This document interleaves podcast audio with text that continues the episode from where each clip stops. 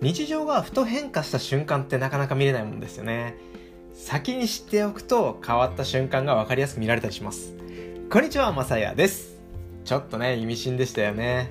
今日のテーマはキャッシュレス決済の進化が止まらない。なくなる仕事っていうこんなテーマでねお話していきたいと思います。キャッシュレス決済が流行った理由としては別のラジオでもちょっと話しているんですけどもキャッシュレス化の推進計画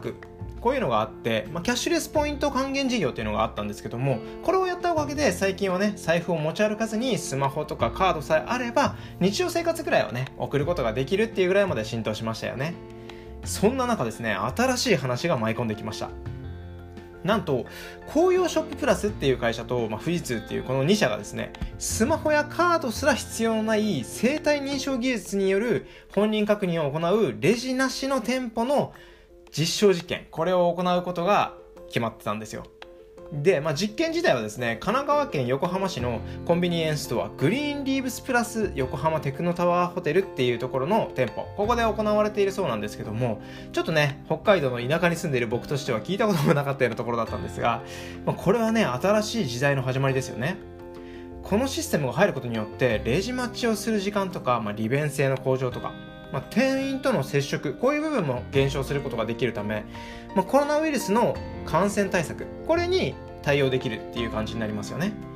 ユーザーとしては事前にスマートフォンアプリと紐付けして事前に登録することでスマホを使用することなく手ぶらで入店してセンサーで購入商品を判別するっていうそういう仕組みになってるんですよ。そうすることによって会計を行わずに退店することが可能になるっていうことだったんですよね。いや、これすごい話ですよね。で、まあ、その際の決済っていうのは、まあ、登録済みのクレジットカードから自動で行われるっていう話でした。紅葉ショッププラスっていうところなんですけども、2021年の4月、もうちょっとですよね。で、同一店舗、まあ、他の店舗もそうなんですけども、この店舗まずはここの店舗で本運用っていうのを開始するっていう話であもう本運用こんなところでもすぐ開始するんだっていう感じだったんですけども2024年なのでまあ3年後ですかねのところまでで3年間ですよね。この間で30店舗の、え、レジレスシステムっていうんですかね。これを導入していくっていう計画があるみたいです。いやこれが入ってきたらすごいことになりますよねって思ってもうこのニュースはもう衝撃が走ったんですけどもキャッシュレス化どころじゃないですよね。もう進化が目まぐるしいなって感じがして実際にですね政府が推進していたキャッシュレス化っていうのはあくまで決済システムを導入することによって、まあ、外国人観光客の方がね両替とかをするっていう手間なくショッピングを楽しめるっていう環境を構築して、まあ、外国人観光者っていうんですかね観光客っていうのを消費していくものを促すっていうこれが目的だったと思うんですけども今回のニュースではこの両替の手間どころじゃなくて、まあ、支払いの手間すら省略省略？噛んじゃった。省略。省略ですよ。省略。省略されてるんですよ。